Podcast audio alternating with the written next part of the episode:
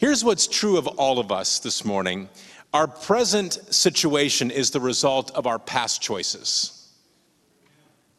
Our present situation is the result of our past choices. We are living with the results of our past decisions. The good, the bad, and the ugly, for better or worse, the decisions we made last week, last month, last year, last decade, those decisions contribute to our present reality.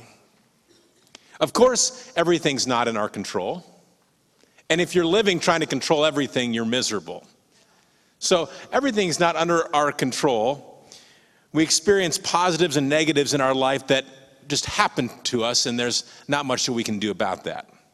Now, with that said, much of our present is the result of our past decisions who we dated, who we married, where we went to school, what we studied, how we invested, how we saved, how we spent, the job we took, the job we turned down, how we took care of our health, who we allowed into our life, who we decided to distance ourselves from how we treated other people, our decisions surrounding honesty, integrity, work ethic, and time management, and of course, the decision to follow Christ.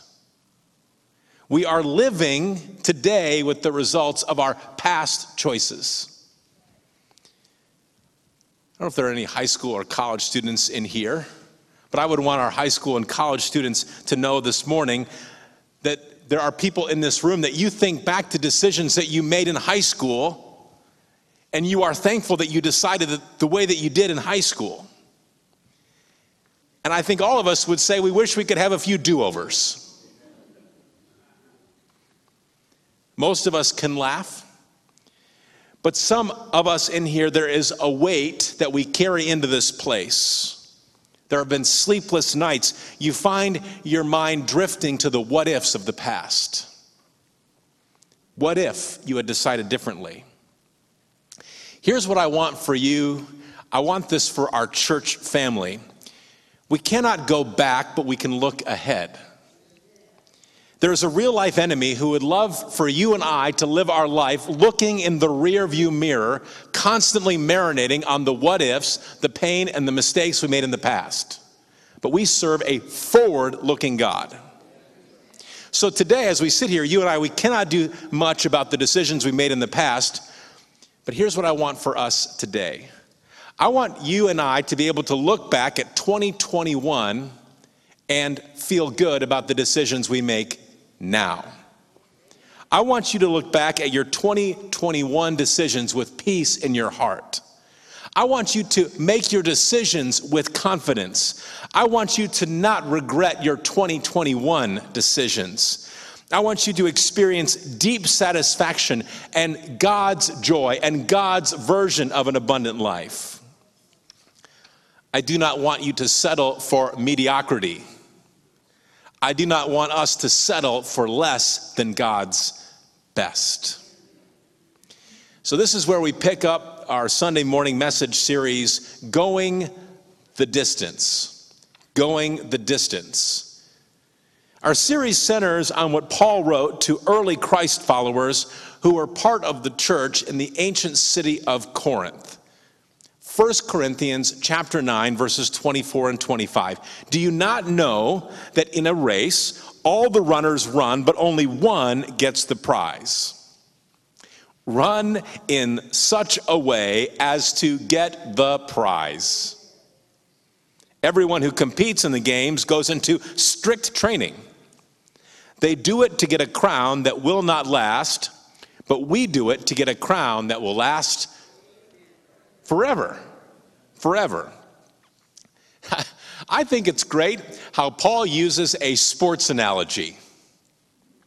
Paul uses sports to help us understand a spiritual truth. And here's something you can use right away. Next time you hear a sports analogy, and we use them all the time in our culture today, you might say in business, we want to get this deal over the finish line. The ball's in their court. We drop the ball.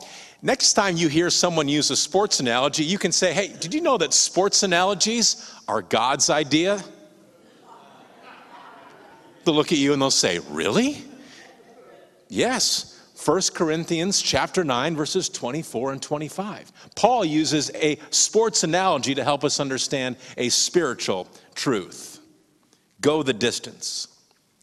Part of running your life race well is making good decisions, good big decisions, good little decisions. Creating people to be decision makers, that was God's idea. God created you to be a decision maker. And I'm so thankful that God does not leave us on our own to make decisions. Jesus actually said, I'm not going to leave you as orphans. Our Heavenly Father gives us a coach. A coach.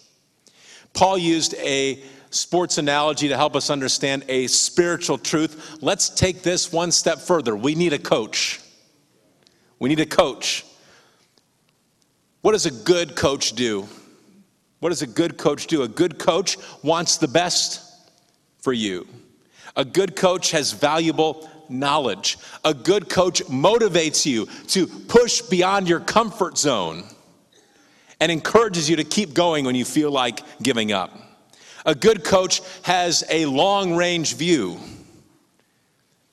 A good coach knows that pain today leads to victory tomorrow. A good coach understands how one player is essential to the mission of the overall team. A good coach is aware of the, tax, of the tactics that the opponent is going to use to try to defeat you. A good coach does not compromise integrity for short term gain. A good coach protects his players. With that concept of a good coach in mind, I want you to look with me at what Jesus said about the Holy Spirit. John chapter 15, verses 26 and 27. Jesus says, I will send you the advocate, the Spirit of truth. He will come to you from the Father and will testify all about me. And you must also testify about me because you have been with me from the beginning of my ministry. The advocate, paraclete, comforter, encourager, counselor sounds a lot like a good coach. Jesus is talking about the Holy Spirit, of course. The moment that you decide the moment that you make a personal decision to declare Jesus Christ as your Lord and Savior, the Holy Spirit comes to live inside of you, to reside in you. And Jesus says, The Holy Spirit will testify about me. Your translation may read something like bear witness. Well, to testify or bear witness is to give evidence or proof. When you experience Christ working in you and through you, that is evidence of your connection to Christ through the power of the Holy Spirit. 1 Corinthians 3:16 God's spirit dwells in you. God's spirit dwells in you. Jesus also said this, John chapter 10, beginning in verse 27, "My sheep listen to my voice." I know them, and they follow me. I give them eternal life, and they will never perish. No one can snatch them away from me. For my Father has given them to me. He is more powerful than anyone else. No one can snatch them from the Father's hand. The Father and I are one. Pastor and I were talking about this message, this series, Going the Distance. And here's some great insight that Pastor passed along to me this week in some handwritten notes. Pastor makes this observation Verse 27 is the key to an abundant life. Let's go back and look at verse 27. Verse 27, the key to an abundant life. My sheep listen to my voice, Jesus says. I know them and they follow me. If we get this right, we experience God's version, the best version of an abundant life. My sheep listen to my voice. I know them, and they follow me. Those who go the distance are those who love Jesus and make the decision to honor him. So, my encouragement to you this morning desire the leadership of Christ above all other loyalties. Desire the leadership of Christ above all other loyalties. My sheep listen to my voice, I know them, and they follow me. Listen to and follow in the original language are written in a present tense, which indicates a repeated activity, a habit. Make it a habit to listen for Jesus' directions and then do what he says. Think back to pre COVID. Feels like a long time ago. I had my phone open and I was trying to find some pictures from a couple years ago, and I actually started to feel a little depressed as I looked at what life looked at before all this happened.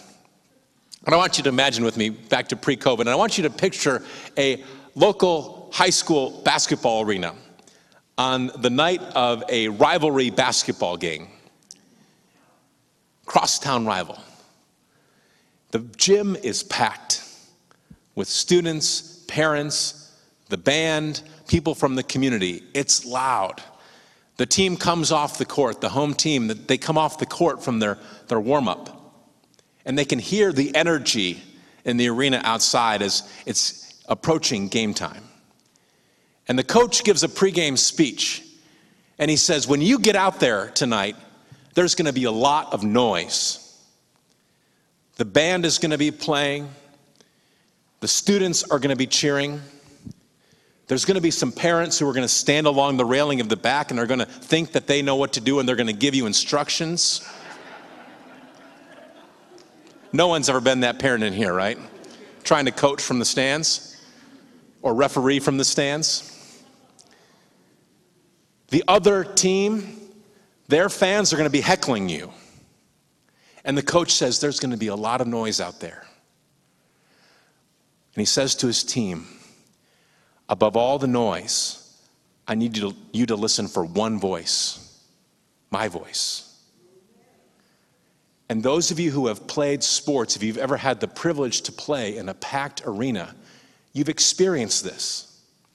Somehow you can be in an arena that is filled with noise.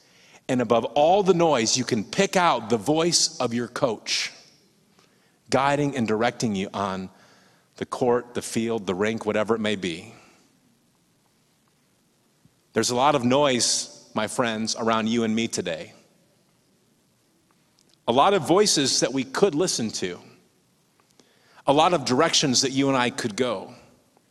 Jesus says there is one voice that you need to listen for above all the rest. So you might be sitting here thinking or watching online this morning thinking, yes, I want to listen to Jesus' voice and I want to follow his directions, but, but how? How do we hear Jesus? Well, if you're in relationship with Christ, if you live pursuing Him, you are connected to your Heavenly Father, to Jesus Christ, through the Holy Spirit living inside of you. You hear Jesus through the Holy Spirit. Jesus said this, John chapter 14, verse 26 the Helper, capital H, the Helper, the Holy Spirit, whom the Father will send in my name, he will teach you all things and bring to your remembrance all that I have said to you.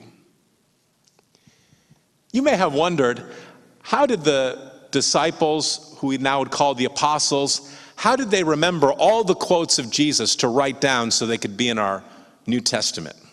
Did they carry around with like a reporter's notepad jotting down what he said? I don't think so. Here is a clue to how the disciples remembered what to write down. Jesus said, The Holy Spirit will bring to remembrance all that he said. The Holy Spirit brought to remembrance the words of Jesus for the disciples who contributed to writing Scripture. The Holy Spirit guided the writing of Scripture then, and today the Holy Spirit helps us use and understand the scripture. The Holy Spirit is our helper. When we read the Bible, when we gather together like this to study the Bible, the Holy Spirit seals the word in our heart and in, in our mind. We're talking about going the distance, making good decisions, decisions we'll make today and not regret tomorrow. The Holy Spirit helps believers remember what Jesus said when it's time to make a decision. The Holy Spirit helps believers remember what Jesus said when it's time to make a decision. Let's do a, few examples. So you're watching your screen, either a screen that's mounted on the wall or a screen that you're holding in your hand, and let's just say you're watching something and you see a little bit too much skin. And in that moment, you remember that Jesus said, Anyone who looks at a woman lustfully has already committed adultery with her in his heart. So you have a decision moment. Do I keep on watching or do I turn it off? Here's another example. You make a promise. You say that you're going to be there. And on the day that it's time to be there, something that feels like a better opportunity comes along. And you think, maybe I'm going to abandon my original commitment and go do whatever feels like the more fun option on the day that it's time to follow through. Then you remember that Jesus said, Let your yes be yes and your no be no. So then, in those moments, and we've all been there, we have a decision to make. How good is our yes? When we say yes, can people count on our yes? Can other people trust your yes and my yes?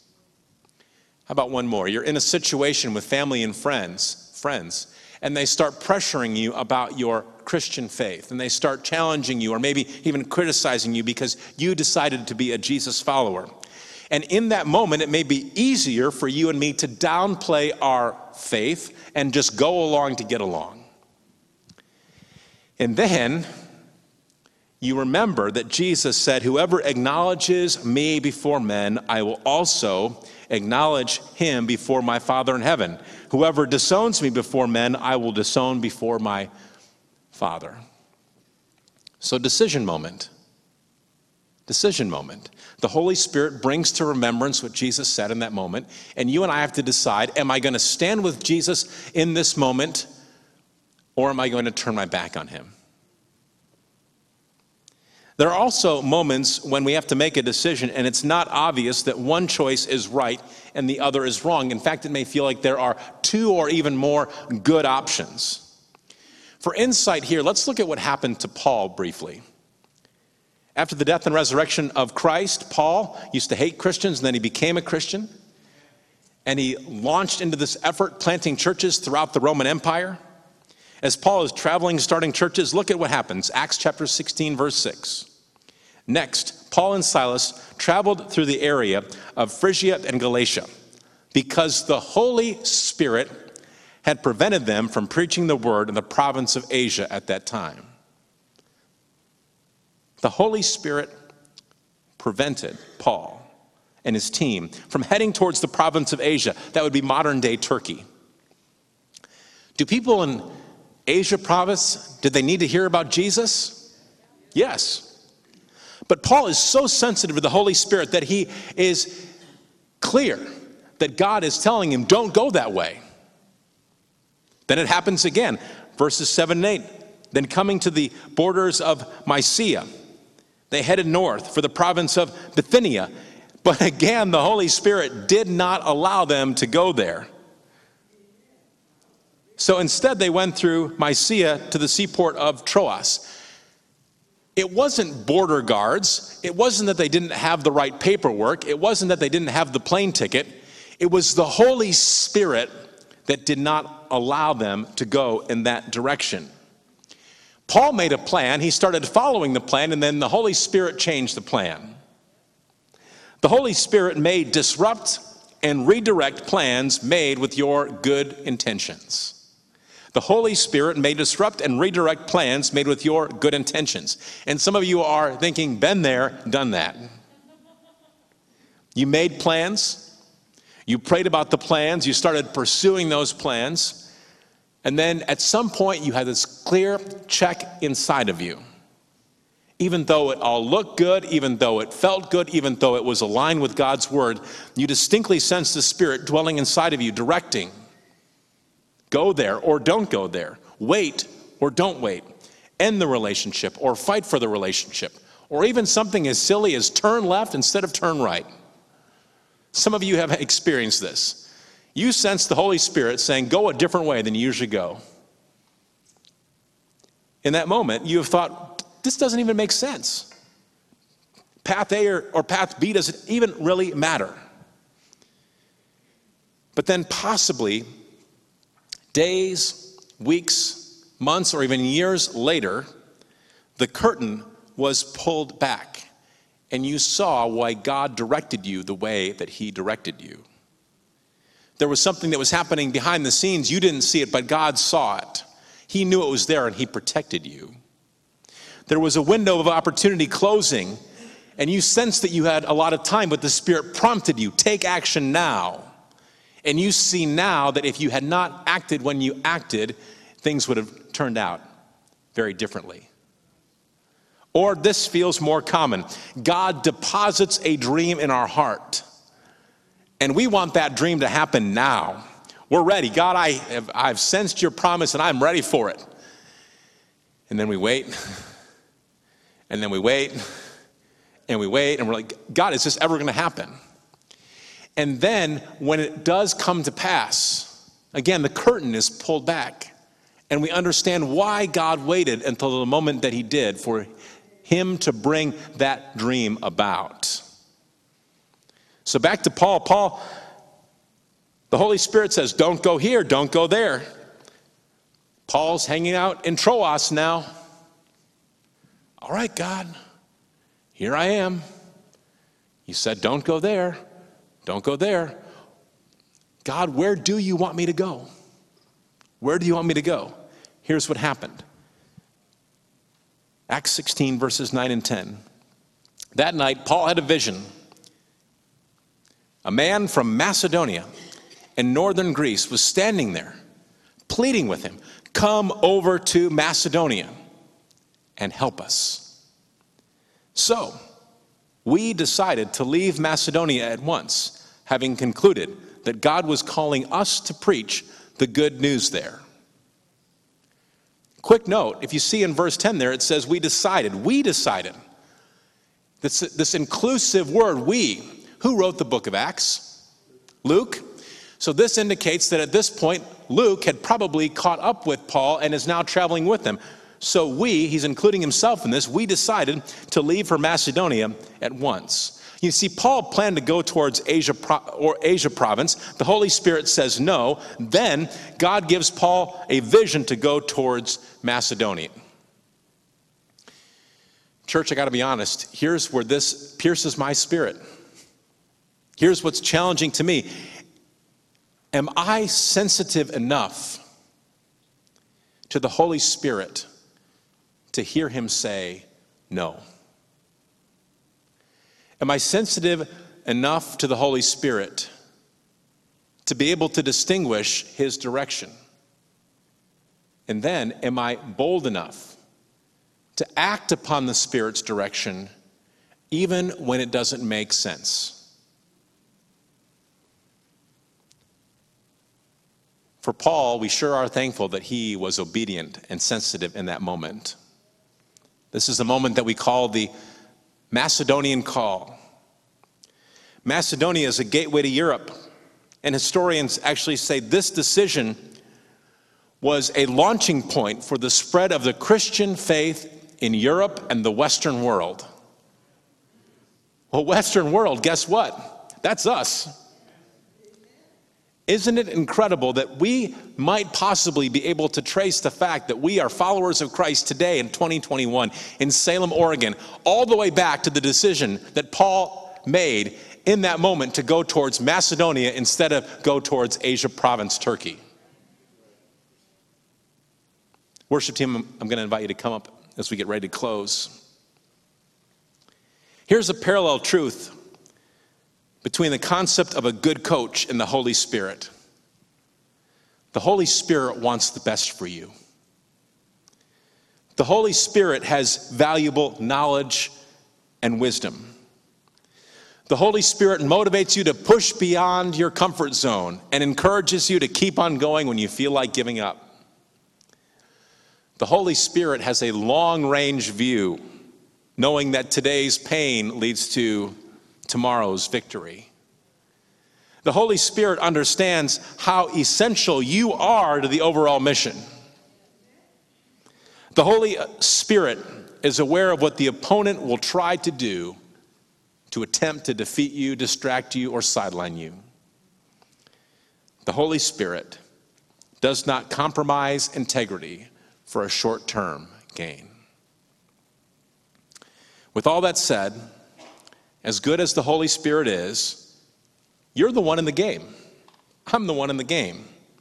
You have to decide are we going to follow through on the Spirit's direction or are we going to just do it our way? A coach's direction is only valuable if the athlete lives out what the coach instructs. You have the responsibility to train and prepare. You have the responsibility to cut out the junk and the bad habits that will ruin your game. The coach can tell you where to stand, where you're going to get the pass from. The coach can give you all the technique, but you're the one that has to take the shot. Paul said, Everyone who competes in the games goes into strict training. Here are real life ways to live with the Holy Spirit's leadership. Six E's. We're going to go rapid fire. Get your little pencils ready. Exchange small thoughts for God's plan. Exchange small thoughts for God's plan. Expect opposition when you pursue God. Expect opposition when you pursue God. Exercise your every effort toward the plan God's given you. Exercise. Exhibit. Exhibit an attitude of trust and loyalty daily to Jesus. Are you keeping up? Number five, extend. Extend a hand to others around you who need help. Extend. And the last one, exclude. Exclude negative thoughts and thinkers in your inner circle. Someone in this room, you know that the Holy Spirit has instructed you to take action, but for some reason you've been holding back. What you need to hear from your Heavenly Father today is it's time to take the shot. Go for it. Today's the day. Someone else in this room, you know the discipline God wants you to develop in your life, not to punish you or to prepare you. There's junk that He wants you to cut out, positive habits He wants you to develop. The Holy Spirit will be your encourager, but it's up to you to make the commitment. I'm going to invite you to bow your heads with me for just a moment.